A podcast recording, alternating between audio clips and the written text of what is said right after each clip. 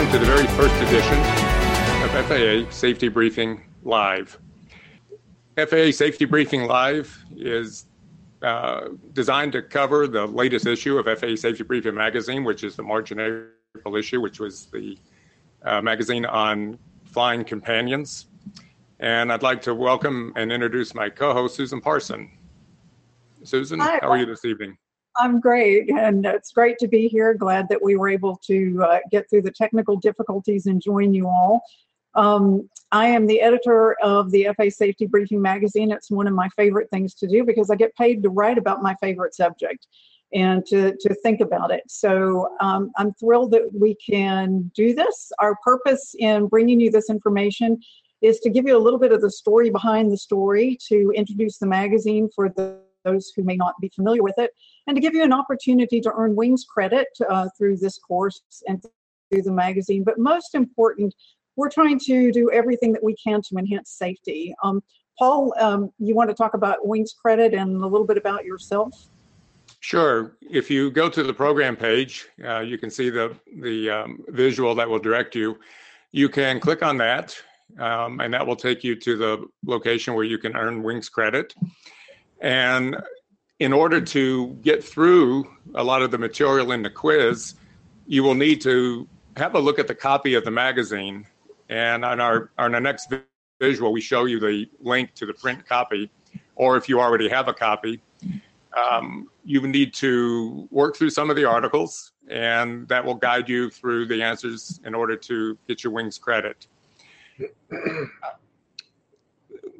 We're very delighted tonight to have some very special guests, which we'll be introducing in just a moment.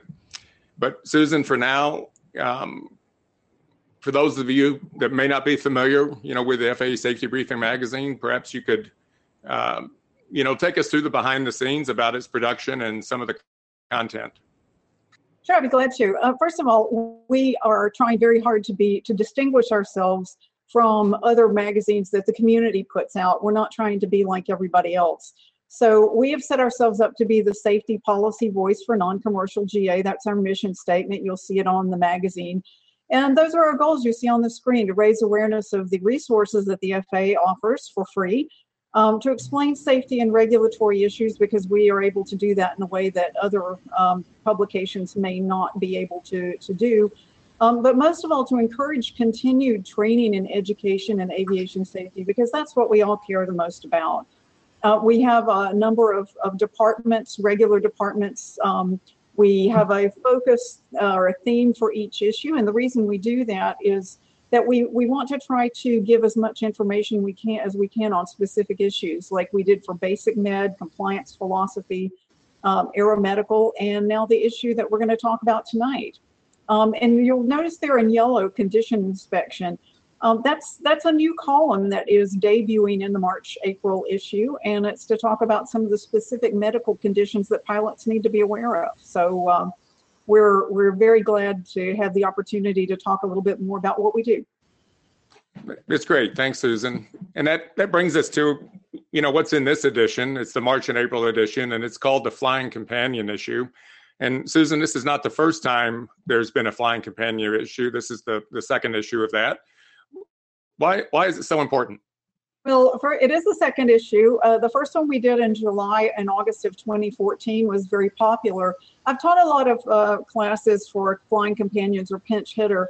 Um, I think what, what it really comes down to is that we all are very much aware that our friends, neighbors, family especially are very, very important to us in flying. We want to take family and friends with us. We want them to be comfortable in the airplane because the, to the extent that your family and friends are comfortable, uh, you get to go flying more, or at least that's certainly my experience, and I think it's probably the experience of, of our guests tonight as well.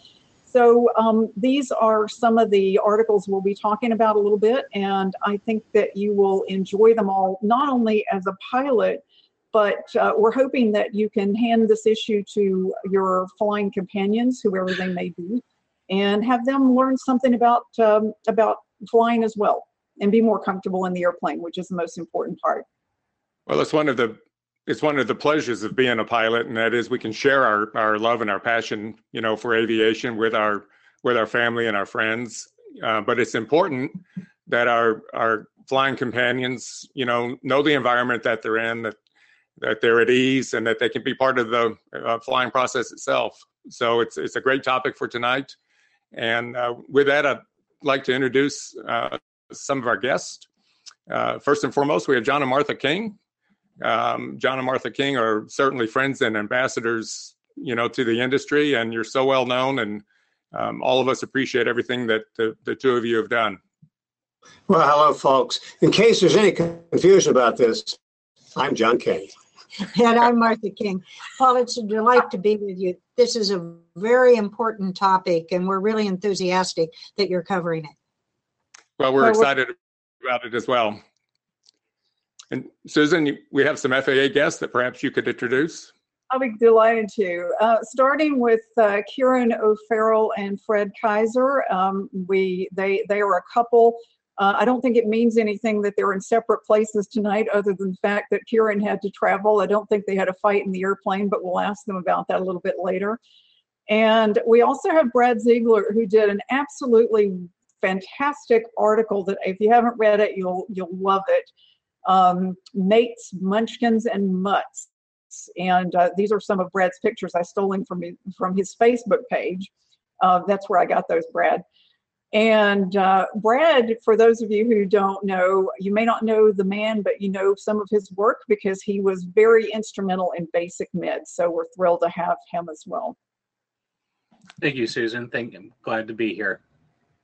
And we'll be bringing all of our guests back separately to um, ask for their contributions to um, how they fit into the companions uh, issue.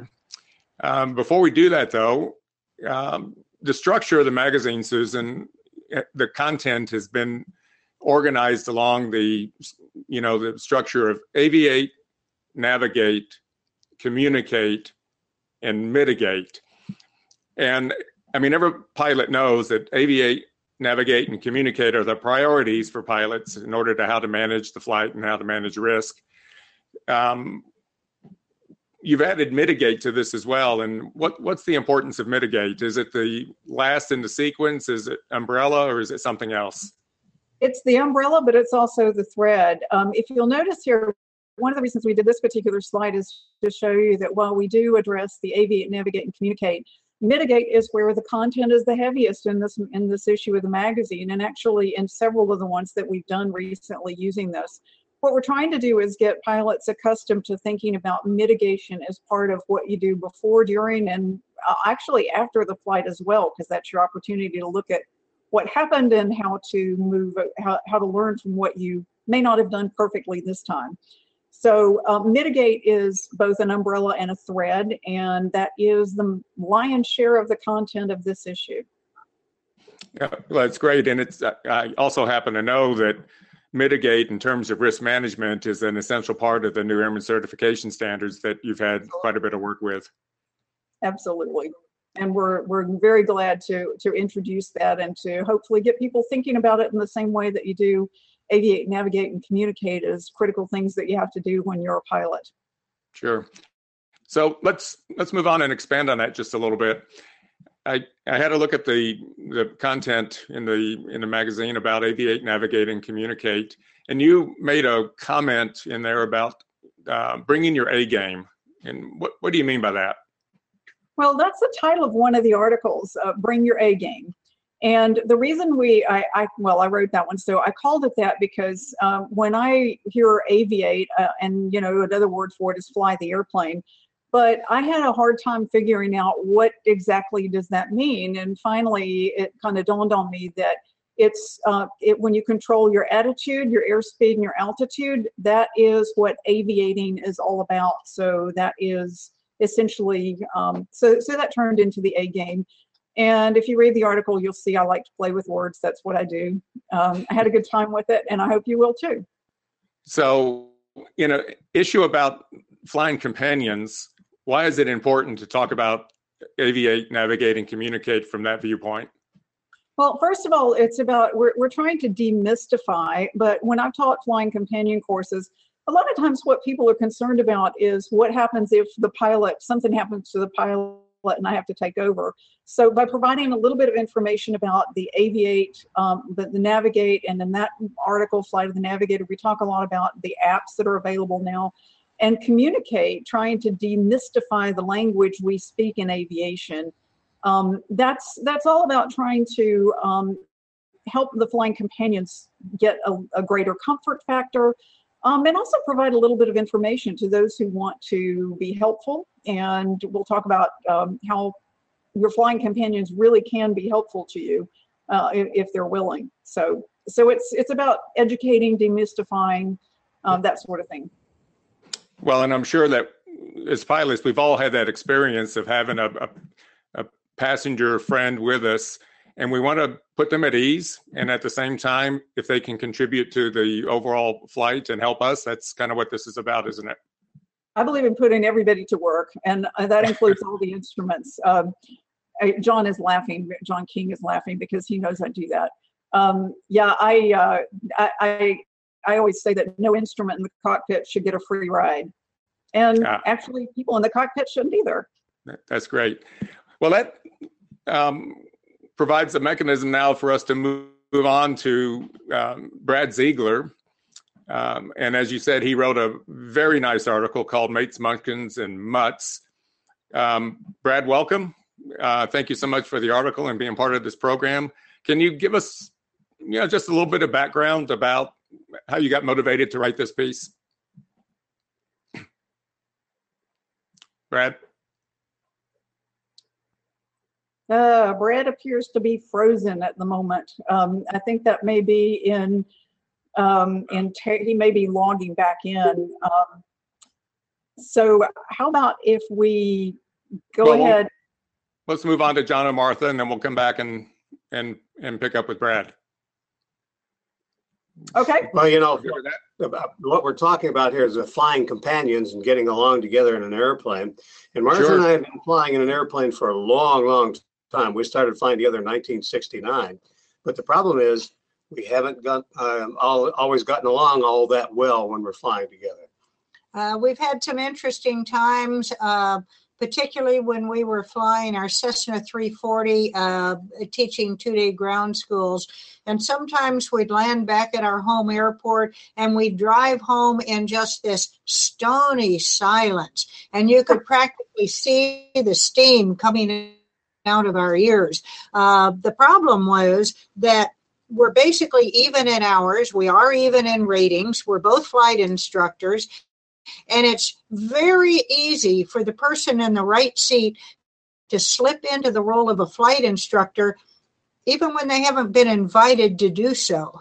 And, and that doesn't make it run really smoothly.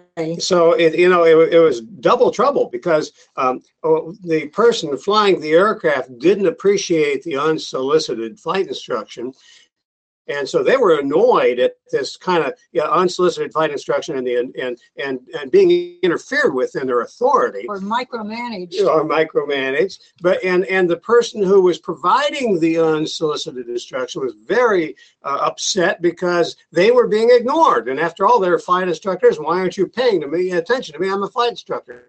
So we, we would each be annoyed with the other, no matter who was the pilot flying and who was the pilot supposedly instructing. Uh, and but uh, at one time we were at a dinner party with a, a friend of ours, Bob Wagstaff, who was the, the, the husband of Patty Wagstaff. And I was telling Bob how difficult Martha can be, you know, providing really? this unsolicited instruction when I didn't want it. And and then she would say that I was equally difficult, and then we went back and forth. And Bob says, "Hey, folks, hold it, hold it. I can fix that problem for you, and um, not only that, I can fix it with one word." And I said, "Oh, you're not going to fix this problem with just one word. This has been going on for a long time, and we're deeply frustrated with each other over it." So he says, "Well, I can fix it." And I said, "Okay, what's the word?" He said, "Well, the word is captain." And the whole idea behind captain is that the person in the right seat by using prefacing any remark they make with the word captain is acknowledging the authority of the captain of the person flying but they're also calling upon the captain's responsibility as captain to take input from uh, from other crew members or their flying companion if it's not a two pilot aircraft, which Air 340, of course, was not. Now, as you might guess, there were some rules that went along with this. And one of those rules is, is that with I'm trying to give Martha uh, information, I say captain, and I can give her information. For instance, I can say to her, Captain, you're below glide path and sink rate is 1,000 feet a minute. That's information. What I cannot do is give her my opinion and say, Martha, you're below the glide path, you're way too damn low. And so I cannot do that. That's my opinion. So I have to treat her with civility and respect.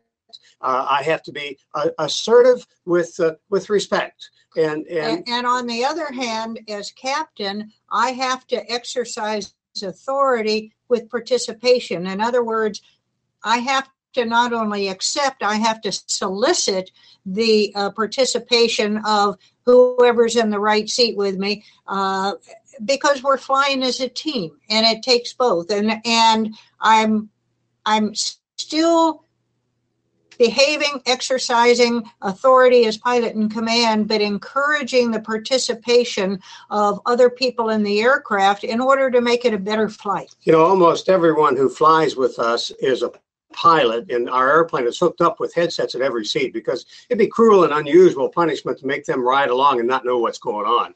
So I don't know. It might be cruel and unusual to make them together. What's that? It might be cruel and unusual to make like, make them listen to you fight. Absolutely, it would. So we treat each other very, very formally. We uh, we don't give opinions. We give information. We t- treat each other with enormous respect, and it's been a huge change, and we get great satisfaction out of flying together. It, it, it sounds like what you've what you've done is you've you've professionalized it without personalizing it. Is that correct?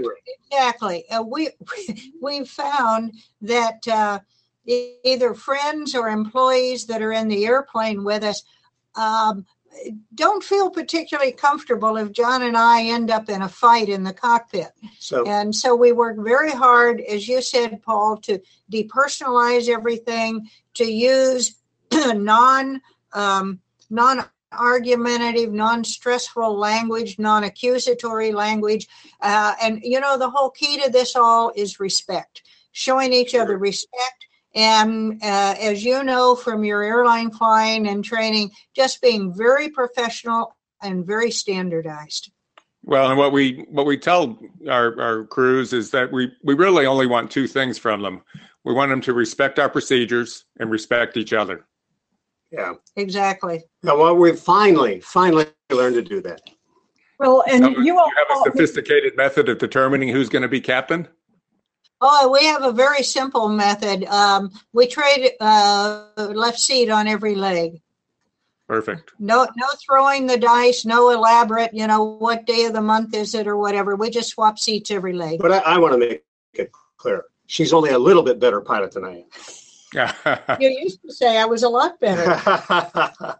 but who's but who's the most difficult to get along with? I missed that part. I think we're going to pass on that, Paul. All right, that's good CRM. so, John and Martha, Susan, go ahead. I was just going to say, I want to say thank you to the two of you. Um, I used you in one of my articles um, about the Pilot Squared article, is what I called it um, because it, the by listening to your story about Captain, you taught me about uh, how to get along with really any other pilot in the airplane, and I almost came to grief one time by, uh, well, I did. I, I didn't have a pleasant flight one time when I was with somebody who was trying to be an instructor, and ever since then, I've tried to follow your advice. So um, I, I really, you've probably saved a lot of friendships without realizing it one of the things that we've found over the years is if the person in the right seat is a pilot and not someone that you fly with regularly uh, where you're used to each other if you possibly can it's important to give them a job to do whether it's handling the radios or, or something like that because it's just in the nature of pilots that they want to be involved they want to do something. And if you don't put them on the track you want them on. Um, uh, you're going to see hands flying in the cockpit, tur- uh, flipping switches, tur- turning knobs, and you aren't going to be able to keep up with what they're doing. So, so we work very hard when we're flying with a, a pilot who we don't regularly fly with to give them jobs that will uh, let them participate because participation is what makes the whole thing fun. The key to it is a briefing before you go. Of course, of course. Well, thank you both so much. It's it's a You're pleasure to, to share this with you. Susan, our, our next guest are your FAA friends and colleagues. Can you lead us off, please? Fred, yes, don't you love this picture? The old timey airplane. Uh, that's another that I appropriated from your Facebook page. I'm sure you recognize it.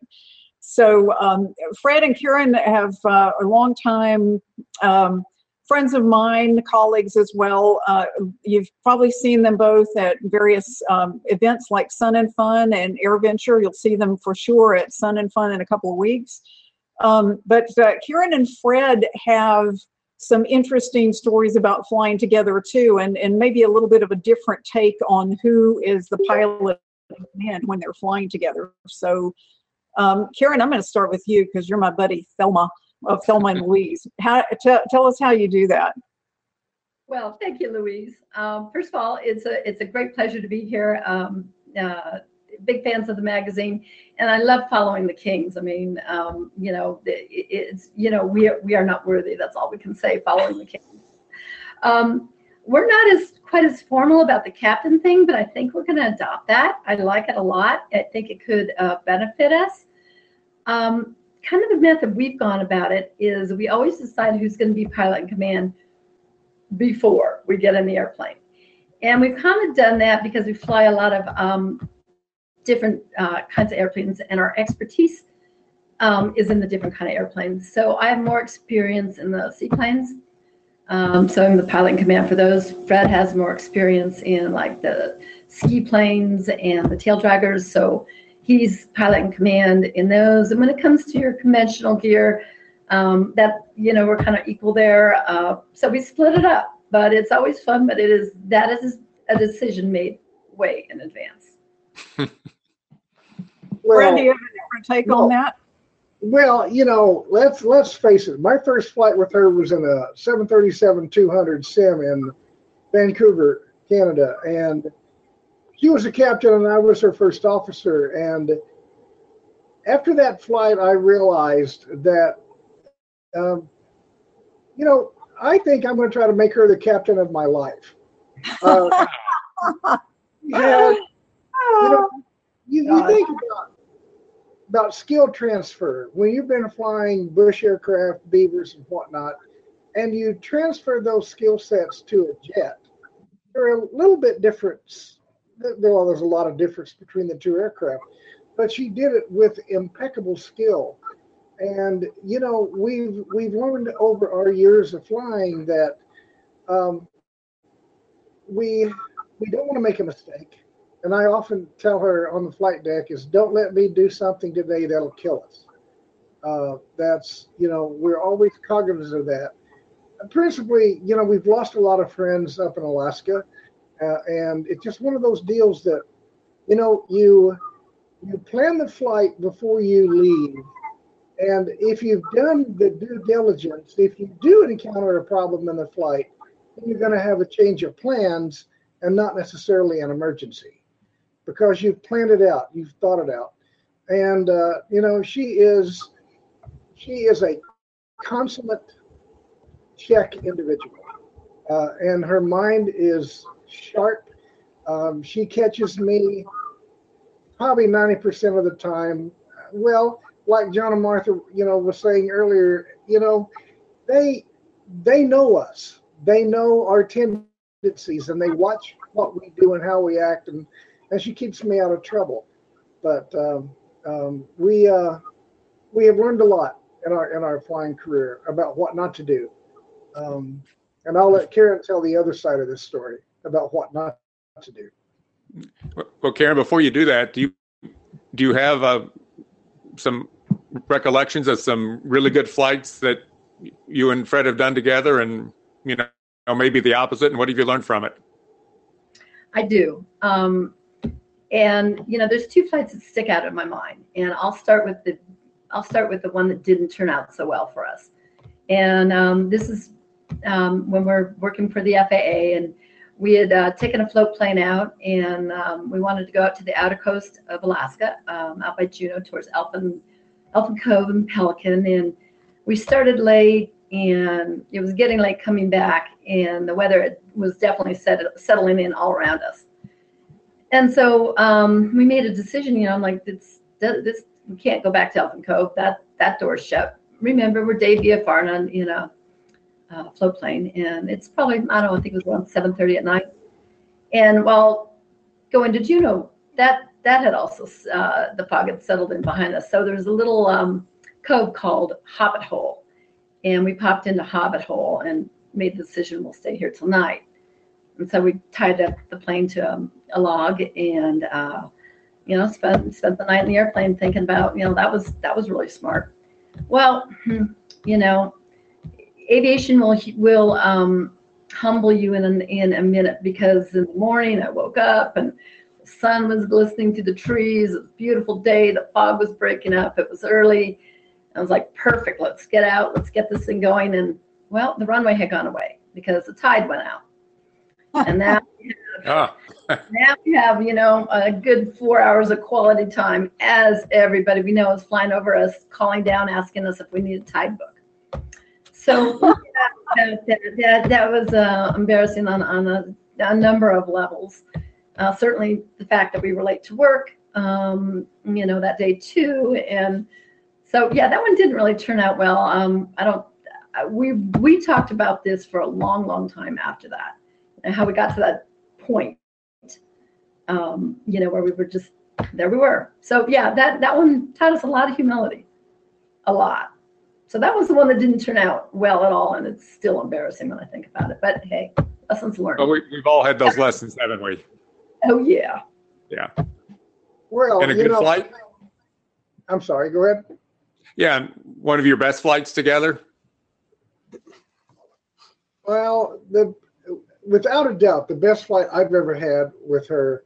We took uh, we took our goddaughter out to a cabin on Seymour Canal, and uh, this was her first flight. You know, really in a bush plane, going out into a remote cabin, that kind of stuff. So it was a it was a big treat for her. Um, the thing the thing that's odd about a lot of the remote cabins is these folks have buried large concrete pads. And so that's pretty much what we tie the aircraft up. It's offshore. We have a pulley system to bring them in and bring them out. Uh, that way, the folks don't get chewed up on uh, the gravel. So that was um, that was one of the things we did. That was one of the things you said on the beach and marvel about. But you know, you you take people out you show them the, the wilderness, you show them the, the whales, you show them the animals. Uh, literally every single day that we were there was just a, an eye opening experience for this young gal. Uh, the weather cooperated, it was beautiful. Um, I think Karen flew out, I flew back. It was without a doubt probably the most memorable flight of my life, uh, and will always it'll always stick with me because that was actually the last time we saw her alive. She died a few months later, and uh, it, it was a meaningful event to us that we still talk about today. And and Karen, is there a single singular piece of advice that you have for flying companions like yourselves? Oh yeah. Um, Yeah. Never take an argument you have on the ground into the air. Um, we we uh, one one Saturday we really wanted to go out and visit some friends at a Forest Service cabin. They had left the day before, and we couldn't go out that day, so we were going out the following day. And we got up to the plane, and there was an incoming front. And the rule in Alaska is never push an incoming front. And we're getting the plane ready, and I'm looking, and the waves and the winds, you know, popping up, and it's getting worse. And I'm like, I, I don't like this. It's, this doesn't look good. And the Fred's like, oh, you know, it's we're, we're good. We got some time. We'll, we'll get there before it hits. And I'm like, no, I don't, I, I don't, I don't like it, you know, and so we stood there and we had this heated discussion about it for a minute. And then um, I think I said to him, you know, we read about people like us every day in our jobs. Mhm. And we stopped and we kind of saw that we were becoming that, you know, that, that person that wanted to get somewhere. And we kind of just stopped and laughed um, for a minute about it. And that's when we came up with um, our next rule, which was the most conservative opinion wins the day. Now, I did hold over the fact to Fred that I was a meteorologist and that, you know, the weather decision, uh, that was a little more expertise, but um, that has served us well. Whoever had the more conservative decision, um, that's that's the one we're going with. I've never read accidents and reports of people that regretted, um, as Susan was saying, mitigating something or being more conservative, but I, I know there's a lot of them uh, that wish that they were. Sure. Well, congratulations to both of you for your your flying career and your adventures, and it sounds like you have a lot of fun doing it. We do. Thanks. It's great to be here. That's great. So we see we have Brad Ziegler back with us. Hi, Brad. Hi, sorry about that. I had to uh, squawk 7600 for a few minutes there, but uh, made it back on uh, okay here. That's perfect. So where we left off um, was your your article about flying with mates, munchkins, and mutts was uh, an article all about mitigation uh, and flying companions. And um, our, to start to start off, what's what was the motivation for your for your article? Sure. Well, first of all, I just want to say, uh, one, I'm a teeny bit jealous of John and Martha and and Fred and Karen because you both get to fly with your uh, spouse. Uh, but I have to say though that my wife, who is a non-pilot, I don't have to split flight time with her, so you know I get to log all the flight time. But uh, to to just uh, give you an idea of the motivation for writing this article, um, the uh, if you look at the picture there, you're probably wondering why the heck is this guy uh, flying with a uh, half-naked uh, toddler uh, sitting in the front seat? Well, the fact is, is we're sitting on the ground there uh, in St. John, uh, Newfoundland, and or excuse me, in St. John, uh, New Brunswick, and uh, this was uh, th- this was this particular flight was part of my motivation for wanting to write this article. You know, we were uh, flying up to Nova Scotia from Washington D.C. My uh, wife was in the back seat with my little guy. I was sitting up front. We were happy, just cruising along at uh, uh, 8,000 feet. And, uh, you know, I, I turned around and my wife says, uh, he, you know, Will doesn't look like he's doing so well back there. And next thing I know, um, he's uh, revisiting his uh, his lunch. And I think, oh, wow.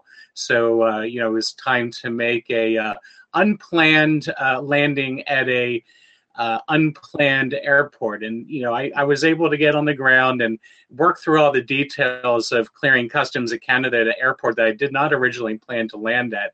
But it made me think, wow, I was not ready for that. And so, and, and, and, and, and sitting down and, and, and working through what are the things I would share with others, you know, that flight was part of my motivation for doing that. And, you know, it's really, uh, it's really been a, an exciting uh, lesson of you know how to uh, fly with your family. And these are the things that they don't teach you when you're working on your private pilot certificate. Is you know how to deal with a puking toddler in the back seat. So that was uh, that that was really exciting. And you know to be honest, um, not all the things in that article are, are mine. I I uh, asked my wife Michelle. I said, "Hey, do you have any thoughts?" And you know, and and and and, and she had uh, several different um, things that she wanted to share, which I, I brought through in that article as well. Oh, that's great. Um, other things in, in your article, Brad, you sort of mentioned about pre-flight considerations and um, what what do you do different that might be good guidance for uh, pilots and their non-pilot friends and family, especially when you're talking about pre-flight? Sure. Well, uh, two of two of my most frequent passengers are are my toddler Will and uh, Baxter, my Jack Russell Terrier. And anyone who knows a Jack Russell Terrier knows that uh, they are wild dogs. And so one of the things I learned early on was if you want to have a pre flight inspection of your aircraft with as few distractions as possible, uh, you, you need to relocate your. Uh, your, your little ones. So, you know, one of the things my wife and I worked out is when we travel anywhere, um, I I leave for the airport first with the whole with the luggage and uh, and my checklist, and she shows up eh, about 45 minutes later, and that gives me enough time to top off the fuel, or I say top off the appropriate amount of fuel depending on our weight and balance. Um, load up all the all the weight, you know, and you know figure out whether or not I want to bring my wife's anvil collection with us today or not and uh, really get a chance to get a good walk around the airplane without having her, uh, without having her or or my uh, little guy, uh, you know, following me around and you know possibly distracting me. And you know, when he gets older, of course, we'll have an opportunity to do that together. But the great sure. thing about doing it that way is that I get a chance to just spend a moment, sort of get in the zone and brief myself for the flight and kind of walk myself through it, visualize uh, what what we're going to be doing, get a good opportunity to brief the weather without all the distract distractions that you might have when you have passengers uh, uh, standing there watching you. And I will say there's another advantage for my wife because she feels like a rock star when she pulls up, parks the car, hops out, jumps in, everything's loaded, and off we go. Now, Martha, I bet John doesn't do that for you, does he? I- it gets pretty close. on the, he handles the outside of the airplane, and I handle the inside on our pre-flights. Yeah, we we split up everything. That's great.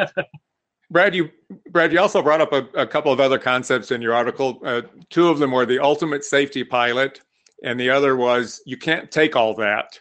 Sure. So I think I know what you mean by that, but can you just uh, spend a moment or two on that, please? Sure.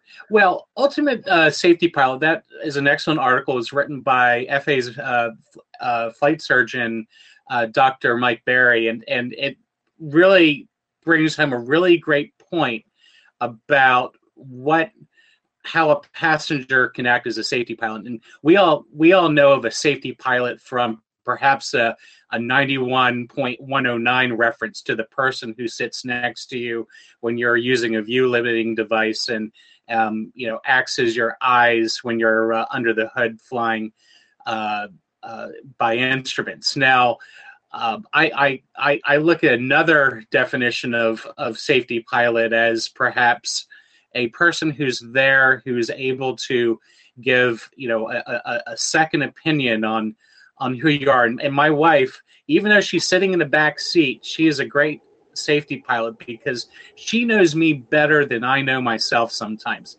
She knows when I'm not feeling so great. She knows when I'm stressed.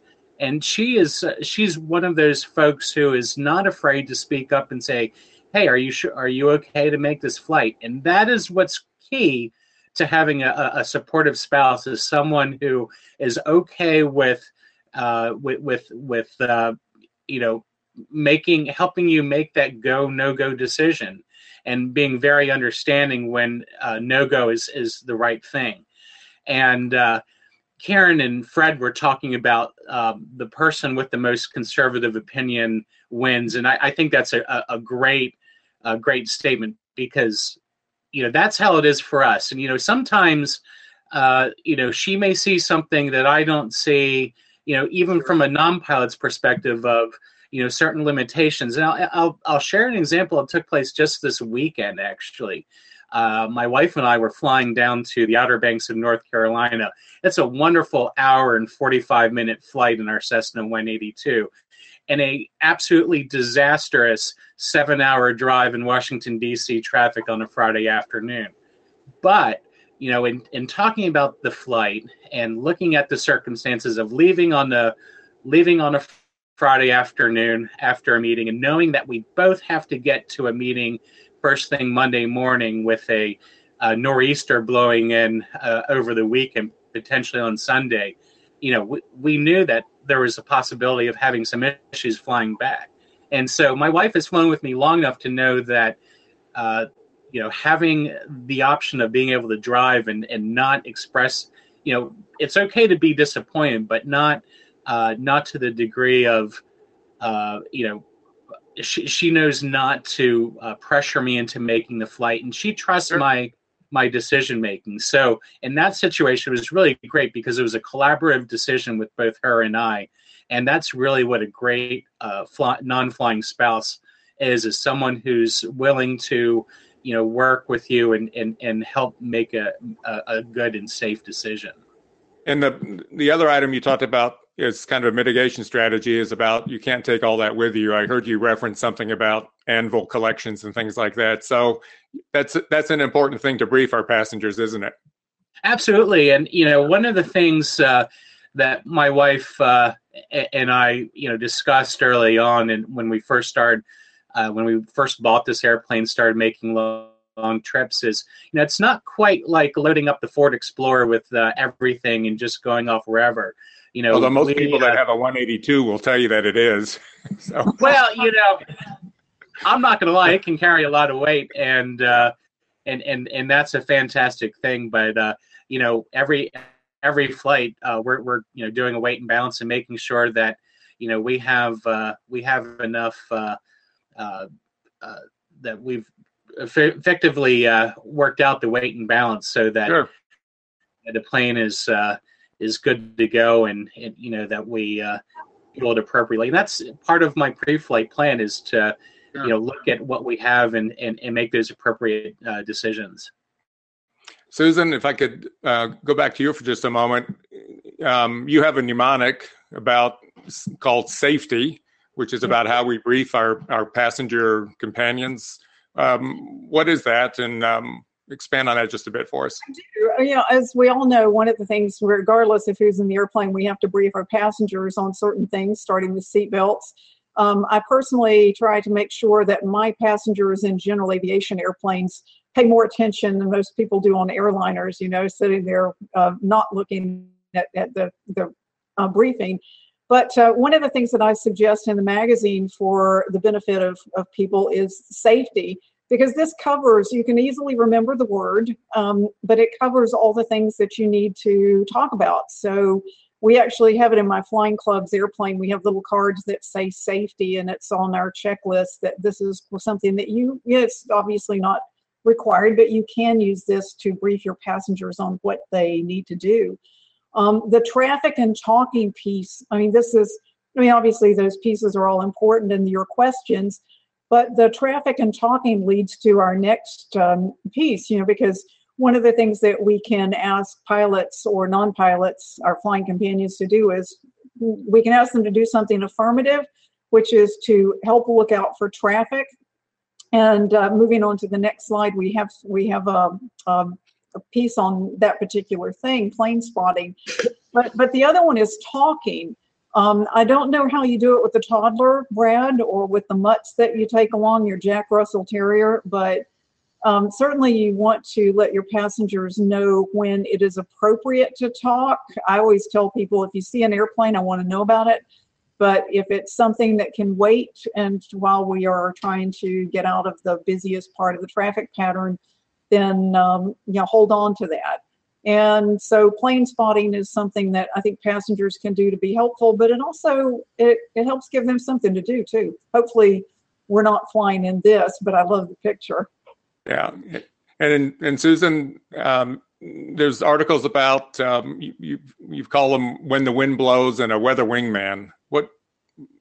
Tell us about that. Well, some of it is about, um, well, the when the wind blows, we call that the mini weather wiki for non-pilots. Because um, when I first started flying, you know, people who were watching me said, "Oh gosh, you know, Susan will get interested in anything."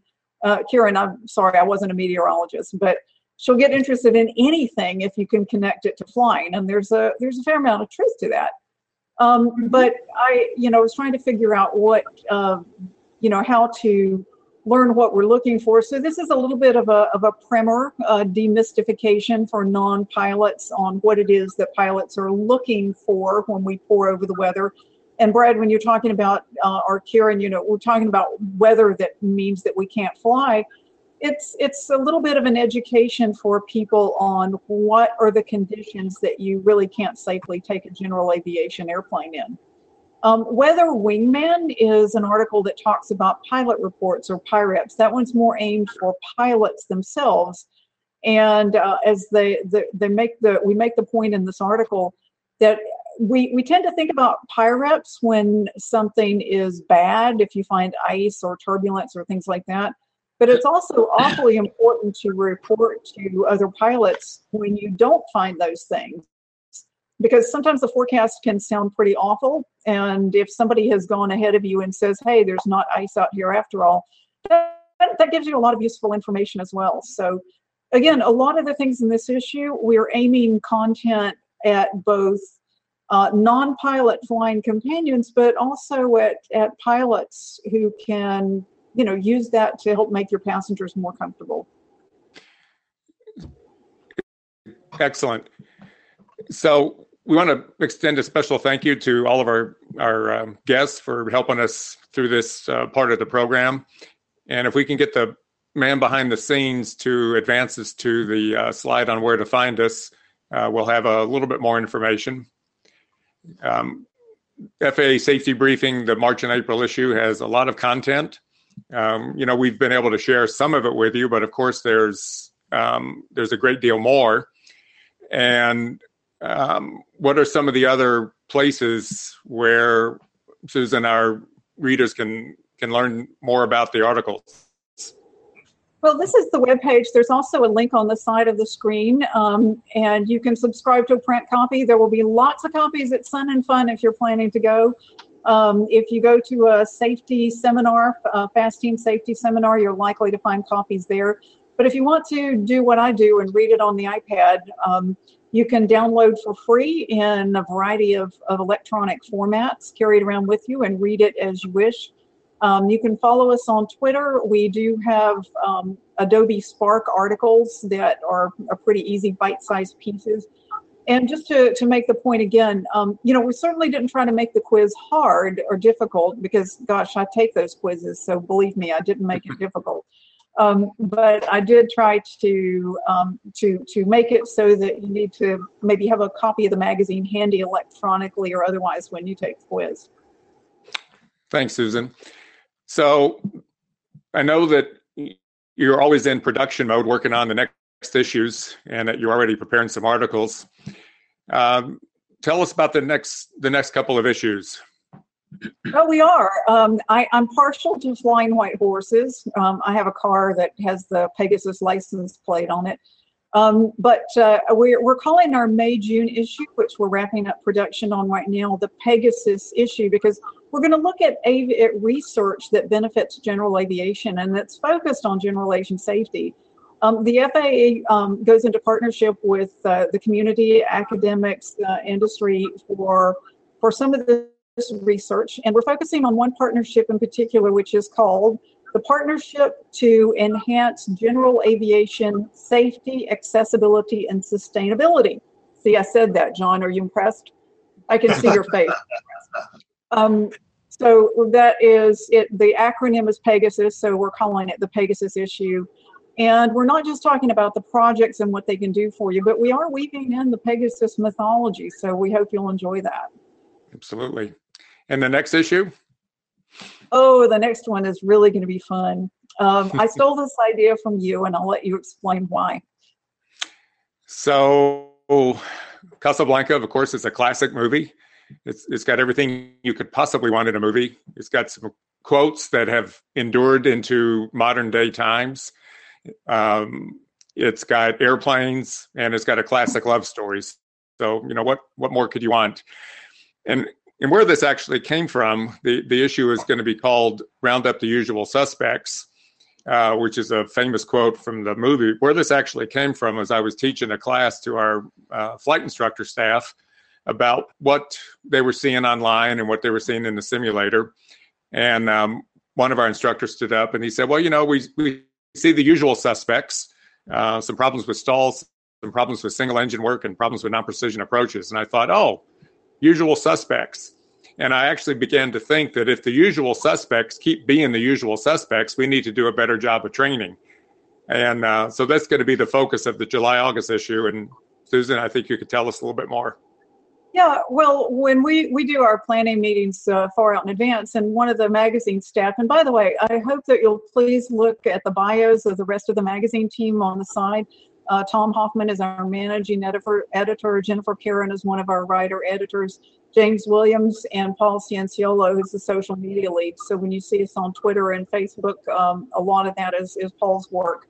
Um, but anyway, I, I was one of the staff, I won't say which one, tried to say, well, we need to do a, an issue on a specific subject. And I kind of rolled my eyes. No, that's just, we, we always write about that. I don't want to do it again.